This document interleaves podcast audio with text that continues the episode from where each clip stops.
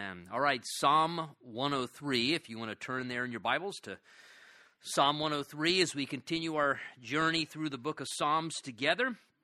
Psalm 103, we're told again, is a psalm of David, and you'll notice that David in this psalm seems to be celebrating uh, the works of God, particularly uh, how he works in our lives on a personal level. And you notice that David in this psalm, as he begins, is sort of doing a little bit of that self talk thing again. As, again, just showing us once again as we read through the Psalms on occasion uh, that there is actually something biblical once in a while to sort of coaching your own mind and speaking to your own self. I don't know about answering yourself, but certainly speaking to yourself once in a while and, and just prompting your own heart in regards to maybe an encouragement to get your focus in the right place or to do the right thing when maybe there's that battle going on within mentally or emotionally or even that wrestling at times between walking in the spirit versus giving in the lusts of the flesh and and David here as he begins this psalm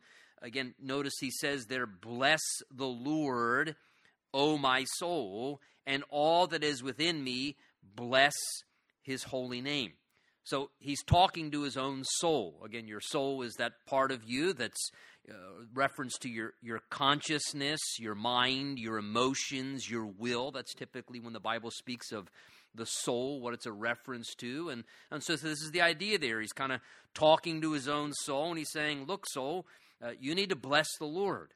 There are reasons to, to celebrate the Lord. And, and again, if we think about blessing someone, we're talking about doing something that's kind or that is makes them feel special or, or brings happiness to them. And this is the idea. Often we think about, Lord, bless me. Bless me, Lord. And, and here the Bible, is, he says here, no, we, sometimes we should want to bless the Lord and to, to do something to bless him. And, and one of the greatest ways we can do that, of course, is just with the attitude of our hearts and gratefulness and giving to him praise and glory that he is due. And so this is really what David's calling his, his soul to do. He says, Bless the Lord, O my soul, all that is within me, that is, again, everything within me, every part of me. Just bless the Lord and bless his holy name. Verse 2, he says, Bless the Lord, O my soul. And then he begins to go into this now, and forget not all his benefits. I have that underlined in my Bible there. Forget not all his benefits. And again, the reason the Holy Spirit puts that there is because sometimes when we get caught up just in our life experiences and the circumstances that we're going through day to day, and we're you know, navigating through this fallen world with hardship and sickness and suffering and setbacks and difficulties and disappointment and spiritual warfare and just trials and afflictions that we all go through and add on to that, or you know, just mood swings as human beings and all those things. Sometimes we can just kind of get to that place where we start forgetting the many beneficial things that there are in our life as the simple result of just knowing God and being in a relationship with God. And, you know, we, we talk about from an occupational standpoint a, a benefit package, right? If you work for this particular company, oh, they got great benefits. If you go to work for this company, they got really good benefits, and and there are certain benefits that are you know given to employees or whatever. Well, I mean, as a as a Christian and as a child of God, we have a benefit package that's out of this world. I mean, the benefits for those who know and live for and follow the Lord to be a child of the living God, a child of the King, the benefits are incredible. And so the Bible here kind of prompts us, the Holy Spirit here through David, he says, man, you, you, need to recall once in a while. Don't forget. Don't, don't neglect to think about. He says, forget not. Idea is don't let yourself forget in the midst of focusing on this and being frustrated over that. And he, uh, that happens, but he says, but sometimes you got to, f- don't forget the benefits. What about all the benefits that are in your life as the simple result of knowing Jesus, of knowing the, the Lord God in a personal and a true way. And, and then he begins to just list in the Psalms some of the benefits.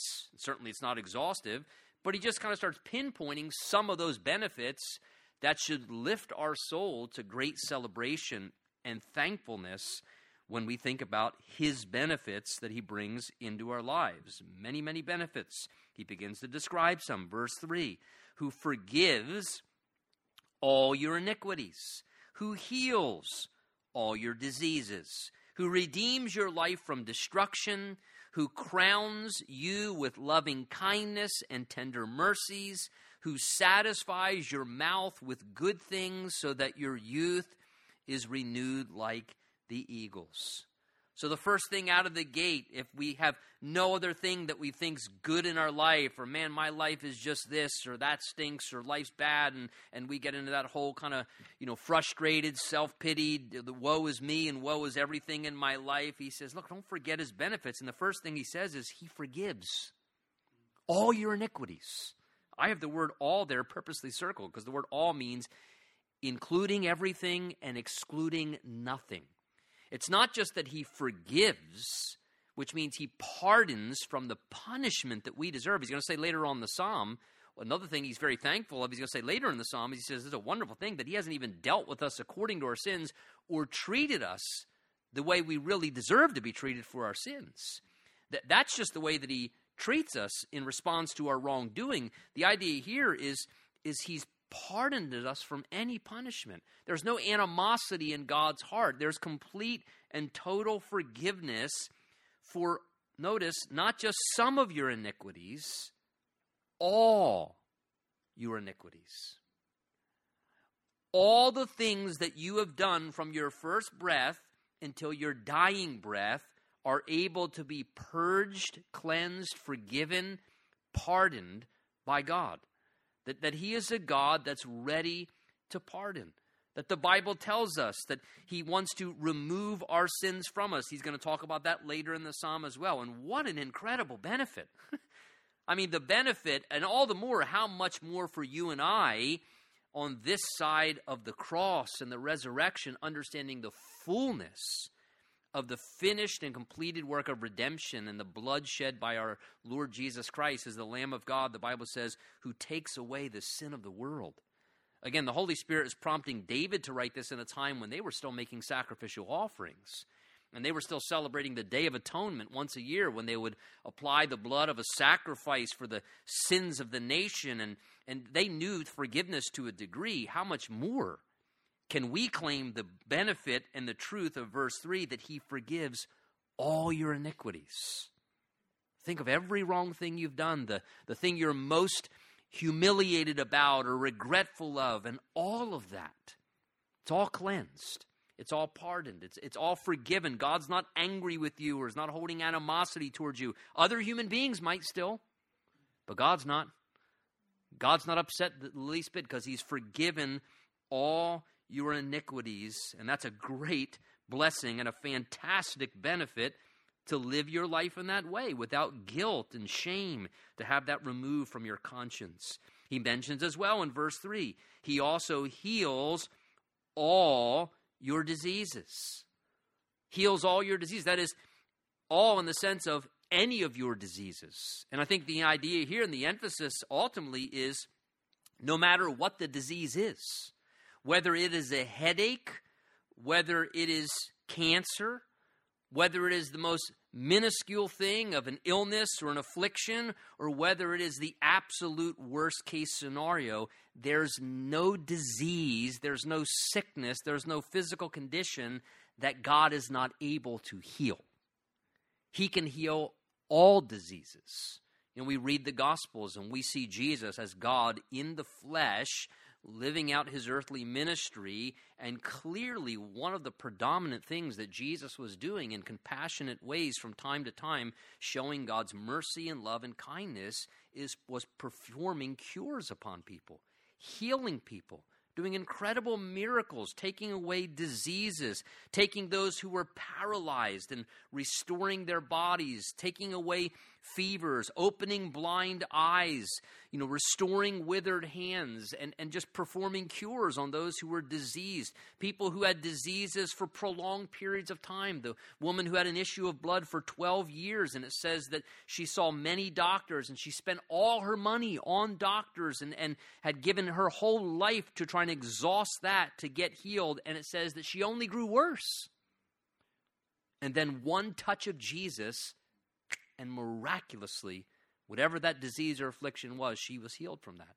And what a wonderful benefit to know a God personally, to have access directly to the throne of this king, and to know that the king on that throne is actually on top of it your father, who loves you with fatherly compassion and love for you, and that he has the power to heal all our diseases.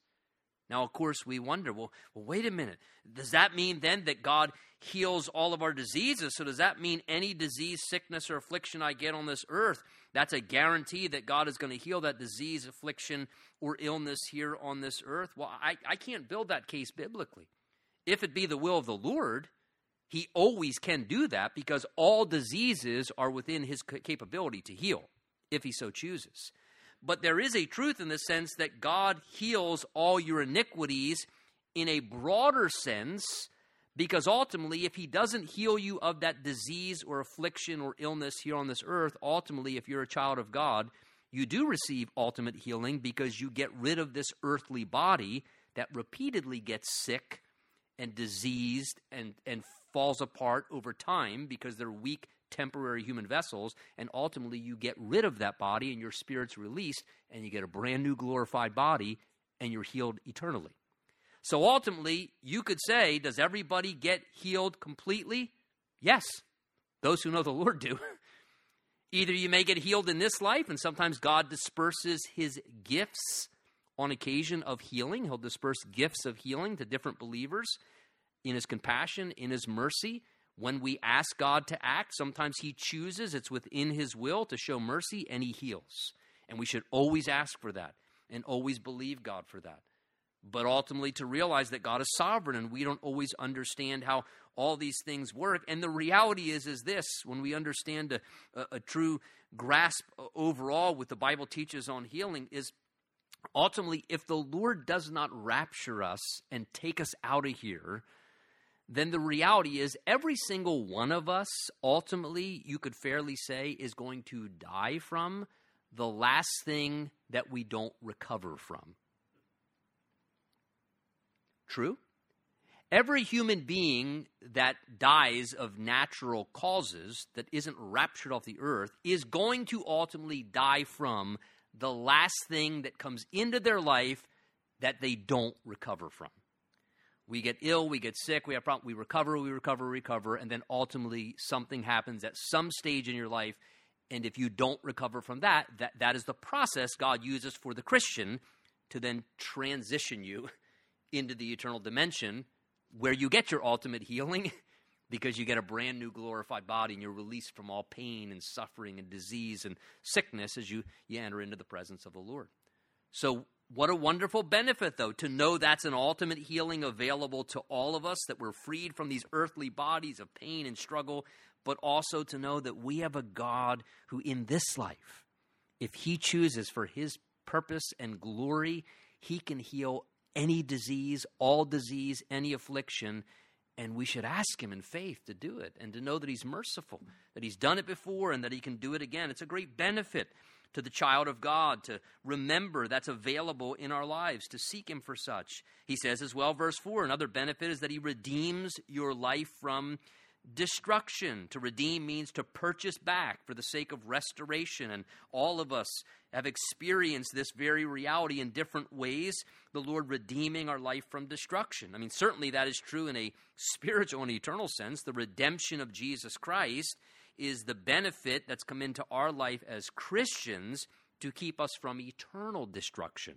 Because that's where we were headed apart from Jesus' redemption and buying us back out of slavery with his shed blood that he used as the payment to free us from sin. That's what redeemed our life from eternal destruction and suffering forever and ever in the torment of hell. But even in just a earthly experience in this room tonight, I know my life and many of your lives, the truth of the matter is our lives were on a pathway towards destruction. All of us, before we knew the Lord, whether we want to acknowledge it or not, or we recognize it or not, if you didn't know the Lord at some point in your life, you were on a self destructive path. Because to live outside of God's will and to be self governed is destructive. That's how we ruin and destroy our lives. And many of us can look at our life prior to come to Lord. Man, I, I absolutely was. I was I was on a pathway to destruction, and the Lord intervened and He redeemed me from destroying myself. He redeemed me from the destruction I was already bringing into my life. And what a marvelous benefit! He He spared you from destruction in this life. And even more, He spared you and I from eternal destruction. If that weren't enough, that He just said, okay, I spared you from destruction, enjoy it the rest of your life. David goes on to say, and then, if that weren't enough, He crowns you with loving kindness and tender mercies. Now, the idea of crowning someone, that's like putting a crown on someone's head. The idea is, is, is you're now royalty. So God redeems me from destruction. He forgives all my sins. And he doesn't say you should just be a grateful beggar the rest of your life. Then he crowns you and treats you like a king's kid. And he crowns your life with these amazing blessings of his loving kindness, and you experience the tender mercies of the Lord and just the incredible love of God in your life and how kind and tender and merciful he is. And you see it in the different ways as you navigate your life. And then he says another benefit, verse 5, that we should never forget is he also at times brings great fulfillment into our lives. Satisfaction. The idea is he takes us from a life of emptiness when no matter whatever we were doing before we knew the Lord, we were miserable and empty and nothing ever satisfied. And we were always discontent no matter what we were indulging in. And yet now to know the Lord, there's fulfillment, there's satisfaction. And he has ways of working where he brings good things into our life and he satisfies, he says, satisfies your mouth with good things. The idea is, you know, fulfilling desires. Just like a satisfying you know when you eat food and the idea there and that's the idea there is satisfying feeding us and bringing things into our life good things. He brings good things into my life and your life that brings satisfaction to you. Man I, n- I never knew it was possible to be satisfied to just be content to actually be just not empty for once in my life. And it's one of the benefits the child of god knows to experience fulfillment and satisfaction. He says, so that your youth is renewed like the eagles. The idea there is that, that the Lord just continues to bring renewal of strength. And, and, and the eagle was known to just, you know, to be able to soar. And that's the idea here is that even as you progress in life and your physical energy wears down, there's the supernatural strengthening of the spirit where, where, where like with youthful vitality, you can soar like an eagle, even in the days when you should be kind of wearing out and winding down, that the Lord can supernaturally strengthen. He then goes on, verse 6, to keep, I believe, referring to these benefits. He says, The Lord executes righteousness and justice for all who are oppressed, so those who are being taken advantage of, oppressed, being mistreated. He says, The Lord intervenes. At times, He can execute what's righteous and he can bring forth justice to those who are being wrongly abused and oppressed and taken advantage of. He says, verse 7 He made known his ways to Moses and his acts to the children of Israel. The Lord is merciful and gracious, slow to anger, and abounding in mercy. Now, that sounds a lot there like you'll notice Exodus 34, when the Lord revealed himself, remember, to Moses, and he said, Lord, I want to see your glory and he said, "You can't, you know, see my glory." Remember, he put Moses in the in the cleft there, and he said, "But but I'll let you see sort of just the radiance of my glory when I pass by." And he passed by and put his hand over Moses, and Moses just sort of saw, you might kind of say, like sort of the afterglow of God's glory, and he heard those words. We see there in verse eight, the Lord merciful, gracious, slow to anger, abounding in mercy. Isn't that interesting? That that's what God saw as His glory that he's this all powerful, awesome God, but what God's glory is, is that though he's so powerful, he's also merciful and gracious and slow to anger. Notice God gets angry. There are things that do anger God, he's just slow to anger. It's a restrained anger. It's an anger that's only right for against what's truly wrong, and he's abounding in mercy. Now, interesting in verse 7, there's that statement there that he made known, it says, his acts to the children of Israel, that his works, that is, the children of Israel, congregationally, they saw the works of God, they saw how God acted. But notice it says, he made known his acts to the children of Israel congregationally, but to Moses, his servant, he made known his ways. That is, the, the general populace of the people of God, they saw God work, but Moses, walking in this closeness and you know deeper devotion to the Lord, really wanting to see His glory, and and as the result of that, God let Moses see His ways. The idea is He let Moses see the way He was working. He sort of gave Moses a, another dimension of insight into regards. They, they saw my work, but you're understanding the way that I'm working. You're seeing what I'm doing. And, and so this is the idea. You know, the Bible says that the secret of the Lord is with those who fear him. And as we press closer into the Lord and want to truly see and know more of the Lord, uh, you know, I don't think God's a God of partiality, and it's wonderful to know God's acts. It's wonderful to see God work. It's a whole wonderful thing on a whole other level when we're pressing in further, like Moses, spending intimate time with the Lord, and we start to see the ways of the Lord. Oh, I, I understand his ways now. I understand why he's doing what he's doing. And you kind of start to see the heart of the Lord and the way God's actually moving in different situations, and he sort of lets you kind of have an insight to that. It's a wonderful blessing that can come to us. He says, verse 9, He will not always strive with us nor will he keep his anger forever. So God doesn't hold grudges like people do.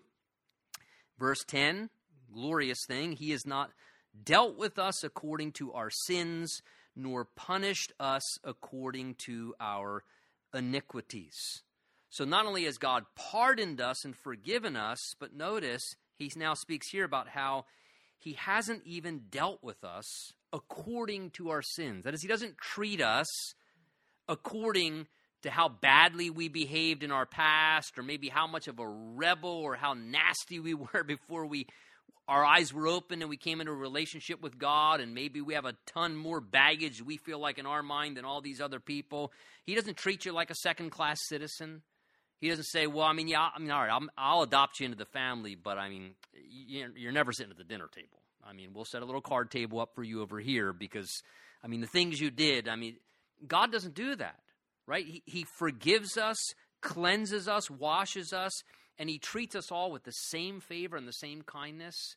And it says he doesn't even not only punish us according to our iniquities, but he doesn't even deal with us or treat us according to our sins. You know, sometimes I'll hear hear people, you know, say things, you know, well, you know, well God's not fair. Why doesn't he, he? He should, you know, I deserve better than this. That's the craziest thing. You don't want what you deserve. Nobody wants what they deserve. We should be really thankful God does not give us what we deserve. This is the whole idea. He doesn't deal with us according to our sins. Now, other people have dealt with us according to our sins, right? We, we've all experienced that.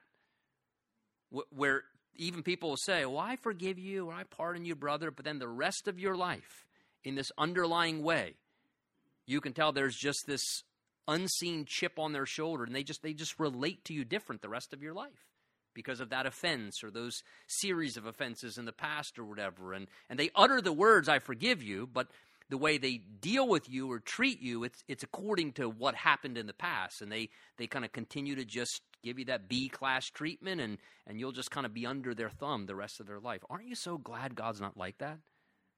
He doesn't treat us like that. He forgives us, He releases it, and He just pours His grace and favor upon us.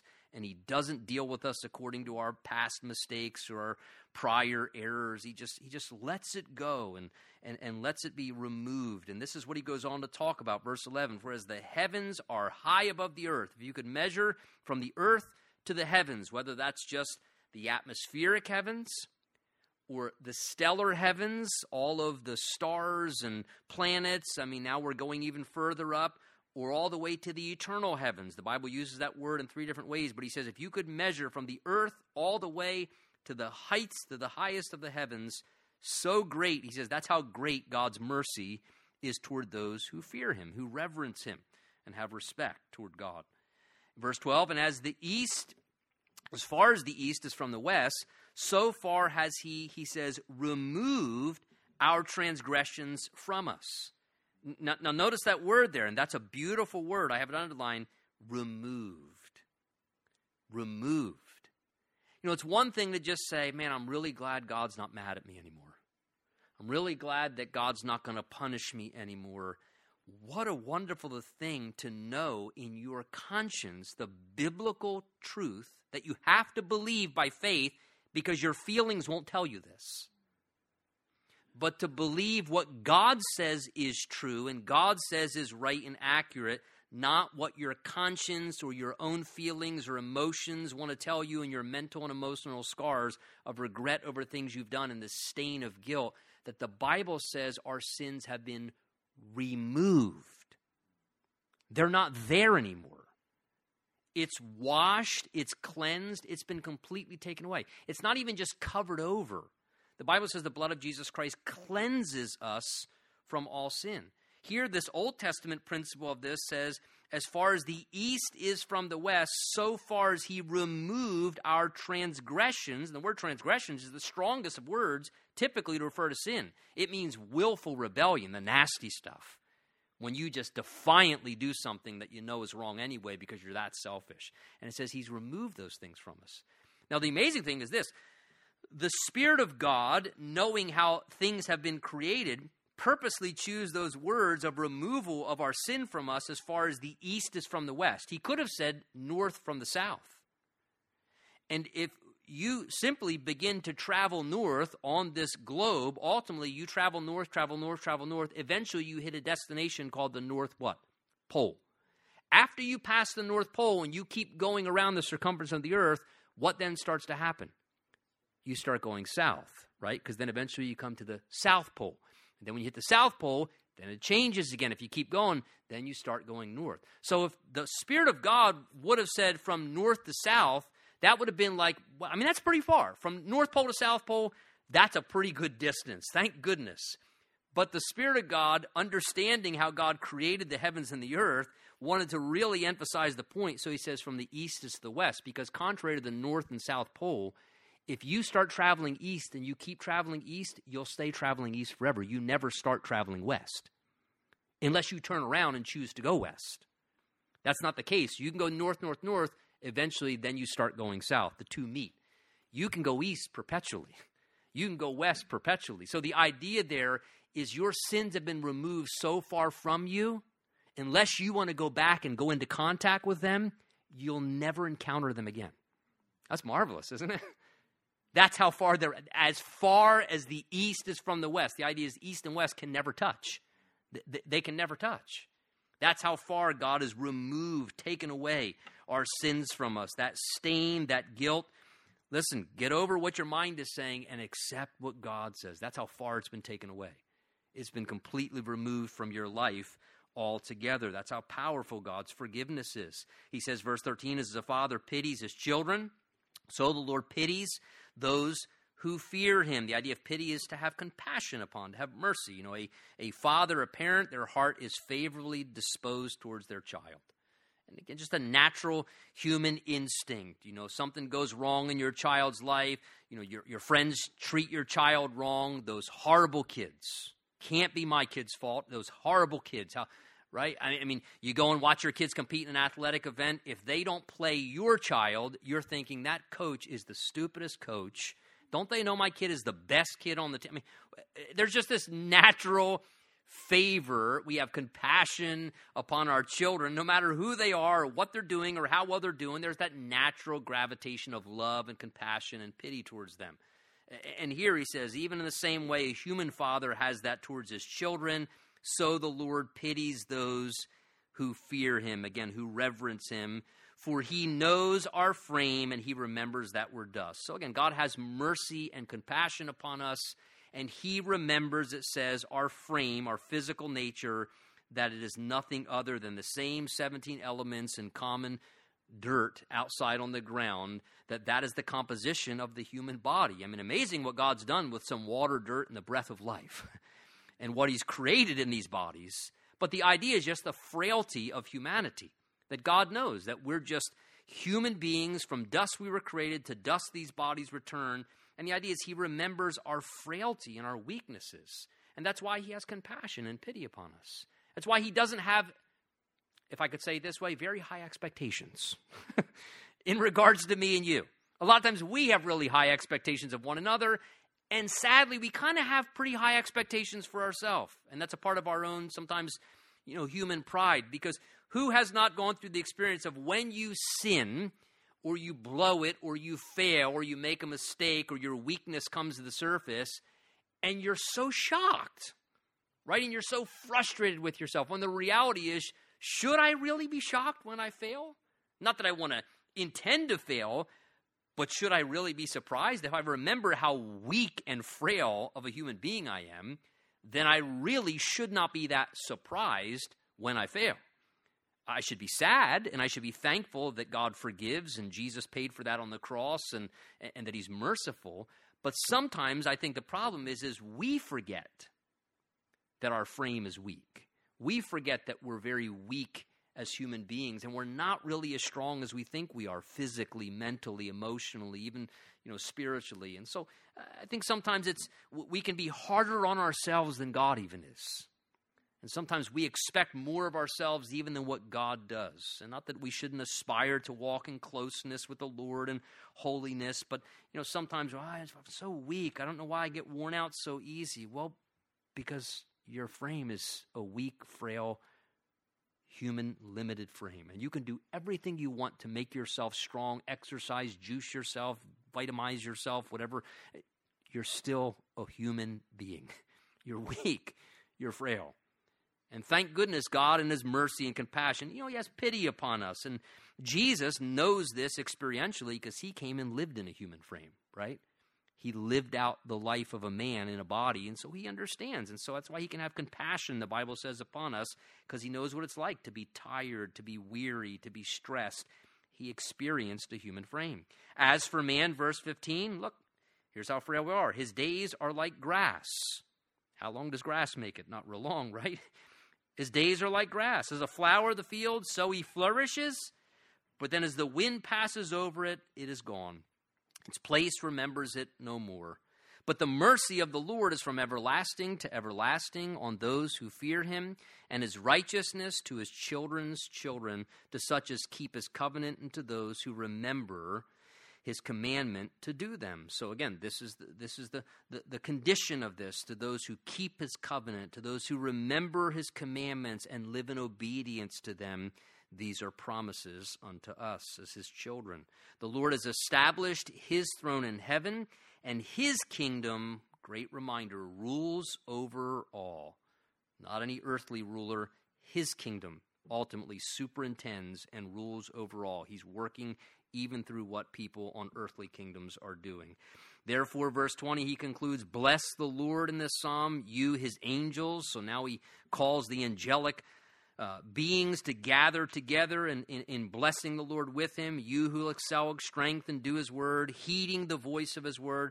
Bless the Lord, all you hosts. He invites all the angelic beings to gather and to continue into worship of God. He sees the worth of God having expressed these things. You ministers of His who do His pleasure. Again, notice verse 21 one of the roles of the angels is they are spiritual ministers who do the pleasure of God. Hebrews 1 says that, that they are ministering spirits sent forth to aid you and I who are children of God's inheritance and salvation. They're God's ministers. He sends out his angels, and they often are at work in unseen ways. It's going to be interesting to get to heaven at times and see some of the ways that angelic beings were operating as God's ministers to work in situations when we didn't even realize they were involved behind the scenes doing things. Bless the Lord, he says, all his works in all places of his dominion. Bless the Lord, O my soul. Psalm 104, let's take a little bit of look there. He says, Bless the Lord, O my soul. O Lord my God, you are very great.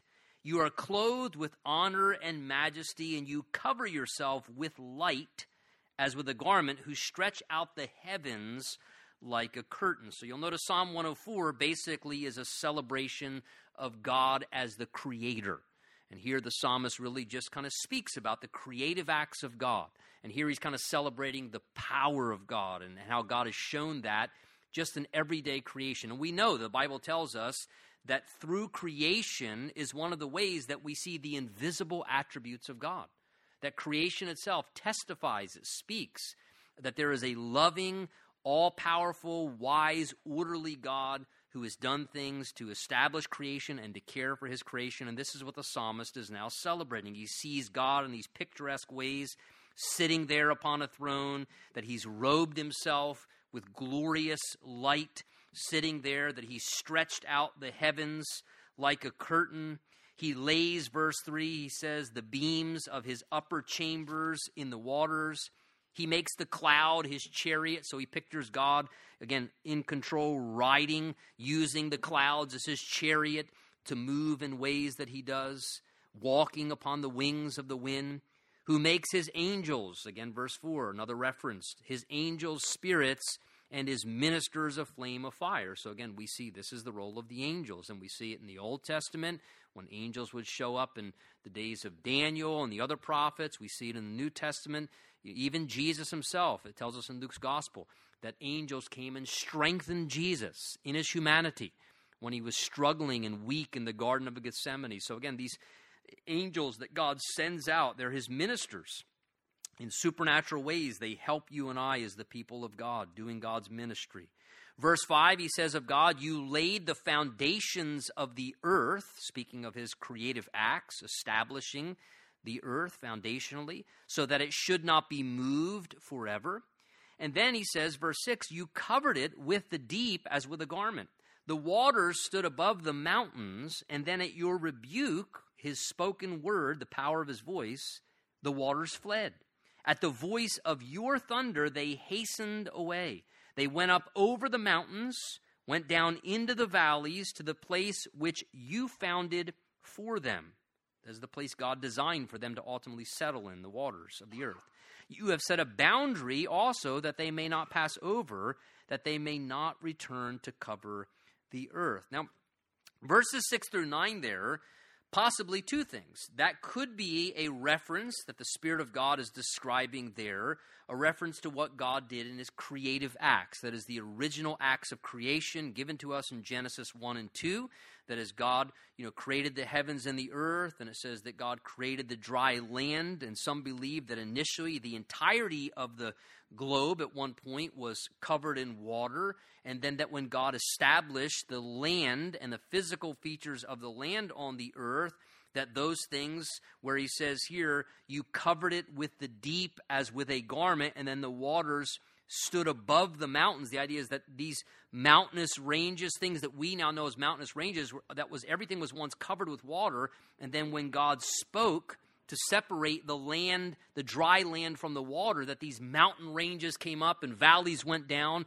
and then the waters went to the different places that we now know as their boundaries, as seas and lakes and oceans, and that this was a part of God's original creative acts in the way that he was doing this, and that it was happening again by the voice of God at his rebuke. The waters fled, went up over the mountains, he says, and down into the valleys to the place that you founded for them. And then those became the boundaries for the oceans and the seas and the different water bodies on the earth. Or it's likely that the psalmist could be referring to, or maybe referring even to both, speaking of what happened during the time of Noah's flood. Uh, and that is a very likely possibility of these verses, too. That that water canopy that it seems existed as a protective barrier around the earth in a time of the, what we refer to as the antediluvian age, when longevity of life existed, because that water canopy that sort of surrounded the earth, remember, it had never rained on the earth initially up to the time of Noah's flood. Rain had never happened. It seems there was this vapor or water canopy keeping a lot of the harmful radiation rays out which again we know that the sun and radiation and those things are typically what causes cell mutation and complications and problems. So that's probably why longevity of life was possible to the degree, to some degree anyway, in the days prior to the flood. But then when God brought the flood, that that canopy broke, that rain came, and the earth was covered with water. We know that, right? In the days of Noah's flood. And so these verses could be describing how you covered the earth with the deep, verse 6, as with a garment. The waters stood above the mountains. The idea is the entire earth was flooded, indicating what Genesis speaks about in chapter 6, 7, and 8, that the entire earth was covered, even over the mountains, the water was over. But then, what ultimately happened? At a certain point, God wanted the waters to recede. And how did the waters recede?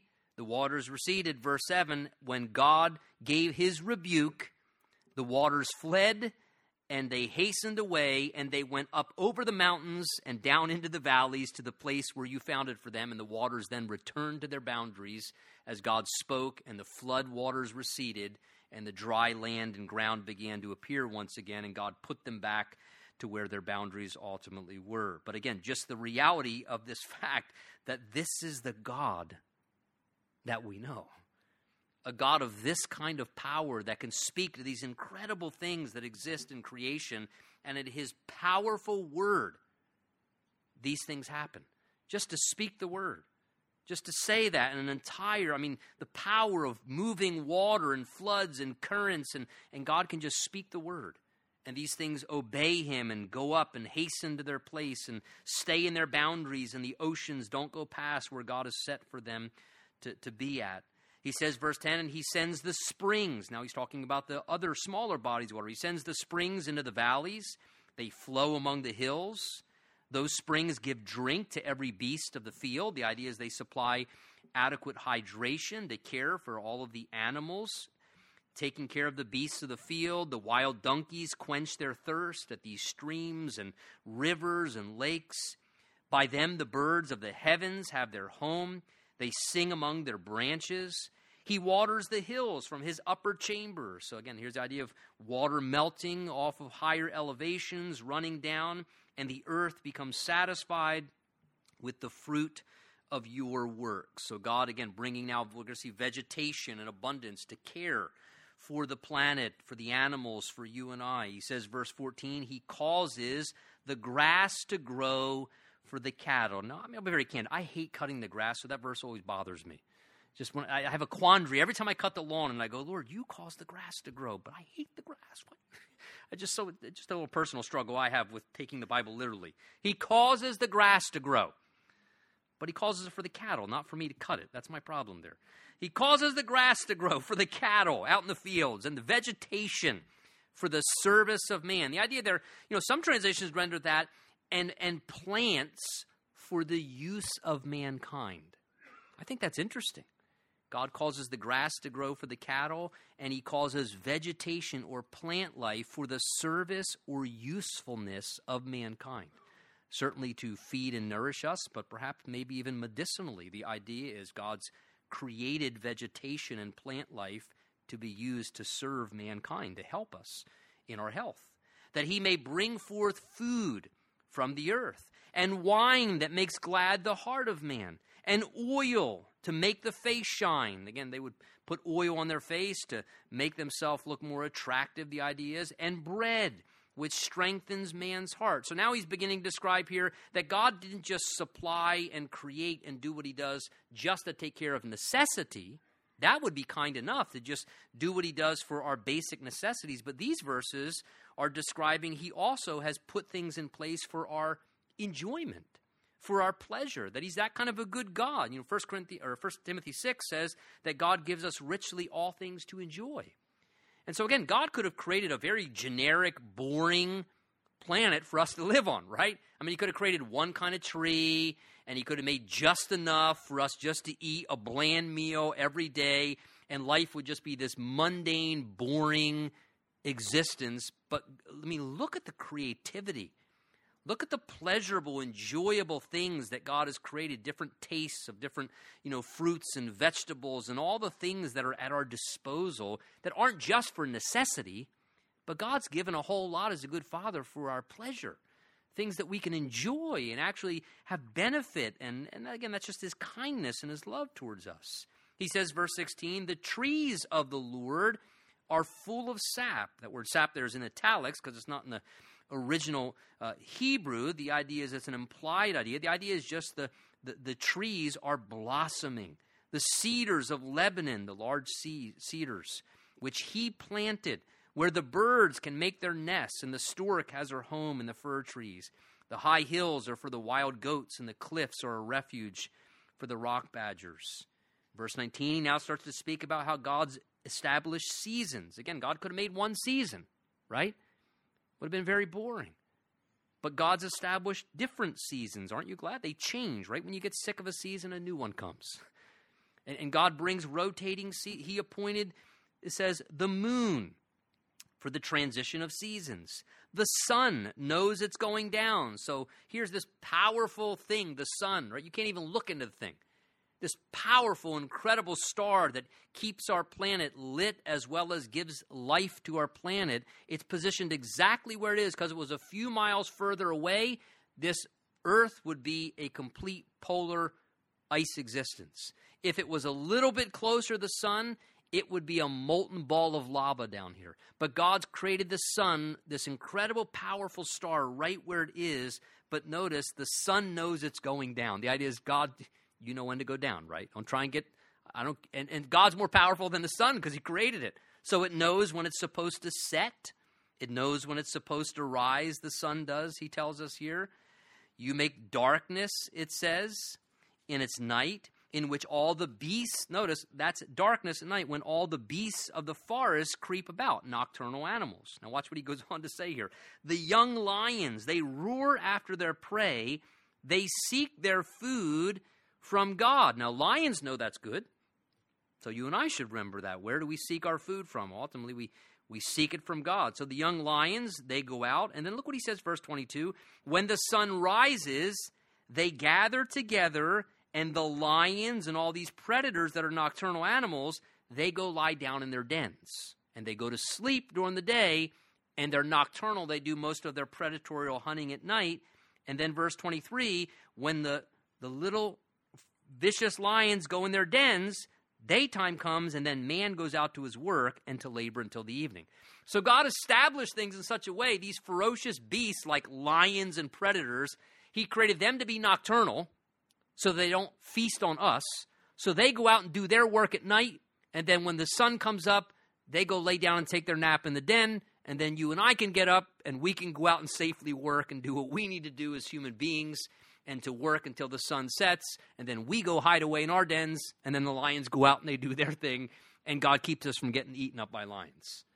But again, you just see the order and the wisdom and the kindness of God and all these things. But notice as well the indication, verse 23, that man goes out to his work and to labor until the evening. What the Bible is saying here as well is this is the predominant way that God provides for mankind. The predominant way God provides for mankind is man goes out to his work each and every day to acquire what God has provided for us. Again, God doesn't just to any of them, the animal kingdoms, you know, He doesn't just tell them open their mouth and He just drops food from the sky. They go out and they do something, and that's how they receive God's provision. So, does God provide? Yes. But how does God provide? He gives us the opportunity to go out to our work and to labor, and that's how we acquire what we need to be sustained as people. This is the system. Even with uh, the, the manna from heaven, remember, that was how they acquired God's daily bread. Remember, every morning God supplied manna, but what did the people have to do? Get up out of their tent. They had to get out of their little sleeping bag. They had to go out before the hot sun rose and it melted away and go out and gather it. They had to go do something and then bring it back to their tent. So God provided, but they participated by doing something constructive to receive God's provision. So again, th- this is God's design. It's a, it's a healthy design for our benefit and his way of experiencing what he supplies for us. He says, verse 24, O Lord, how manifold are your works in wisdom. He's just so, so wise the way you've set all this in order. You've made them. The earth is full of your possessions. Again, everything in the earth the plant life, the streams, the water, the ground that they would go out and work and till to produce their crops. He says, God, you provided all that. We just participate in the process to receive your provision, to procure it for ourselves. But the earth is full of your possessions. That's a great reminder. It all belongs to God. And we were talking about that recently. Hey, uh, everything belongs to God. And when you know everything belongs to God, that's really encouraging because that means whatever you need, God can ultimately find a way to supply it because it all belongs to His possession.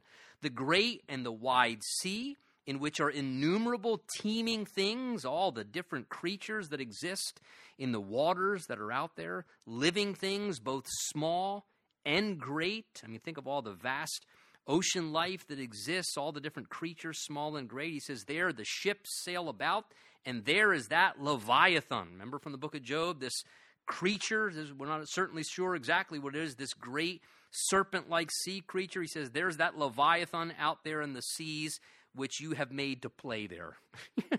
this powerful, intimidating sea creature, or whatever this Leviathan is, this serpent, God says, Yeah, I made him a swimming pool. He, I just put him out there. He plays in the sea. That's again, that's his, that's his playground. He gets to swim around for a while. These all wait, the psalmist says, for you, that you may give them their food. Notice in due season. Ultimately, looking to God for everything we need, but things come in due season. We do our part, and God does the majority part, and in due season, He supplies whatever we need, whether a creature, a beast of the field, or a human being with the favor of God upon us. He takes care of us all. What you give them, notice, they gather in. See that same principle again? What you give, they gather. God gives, but what's our part? To gather. We gather what God gives. So there's that cooperative work in God's provision taking care of us. He says, You open your hand, they're filled with good. You hide your face, and they are troubled. You take away their breath, and they die and return to their dust. Sounds pretty much like we're all dependent upon who? God. God opens his hand, we receive what we need. If we do something and God turns his face away, we're in really big trouble. And he says, the very breath in our lungs, where does it come from? Each next breath, you take away a man's breath, that's when they die and they return to, what does he say, the dust, just like Psalm 103. So again, every breath, every breath belongs to God. He gives us every single breath until the last one. He says, You send forth your spirit, verse 30, and they are created. That was how the first man was created. God breathed into Adam's nostril the breath of life. Again, that's that word bara there. In the Hebrew, created, it means to create something out of nothing. And that's the idea. God can take nothing and make something as his spirit's power goes forth. He can bring creative acts and he can renew the face of the earth. The psalmist then concludes in a worshipful attitude, saying, May the glory of the Lord endure forever. May the Lord rejoice in his works. He looks on the earth and it trembles. The idea is the earth recognizes the power of its creator. He touches the hills and they smoke. I will, verse 33, what's the response to God's awesome creative power and his care and his provision and his goodness and the way he set things in order for us on this earth? He says it's worship. I will sing to the Lord as long as I live. I will sing praise to my God as long as I have my being. May my meditation, that is my thought, my contemplation of these realities, may it be sweet to him, that is pleasurable to him and I will be glad in the Lord. That's a good reminder tonight. If you feel like you have nothing to be glad about, you do. Right there. I will be glad in the Lord. And may sinners, he says, be consumed from the earth, and the wicked be no more. May God remove those who hate him and rebel against him, that are seeking to corrupt the ways of God. He says, Bless the Lord, O my soul. Praise the Lord. And let's stand together and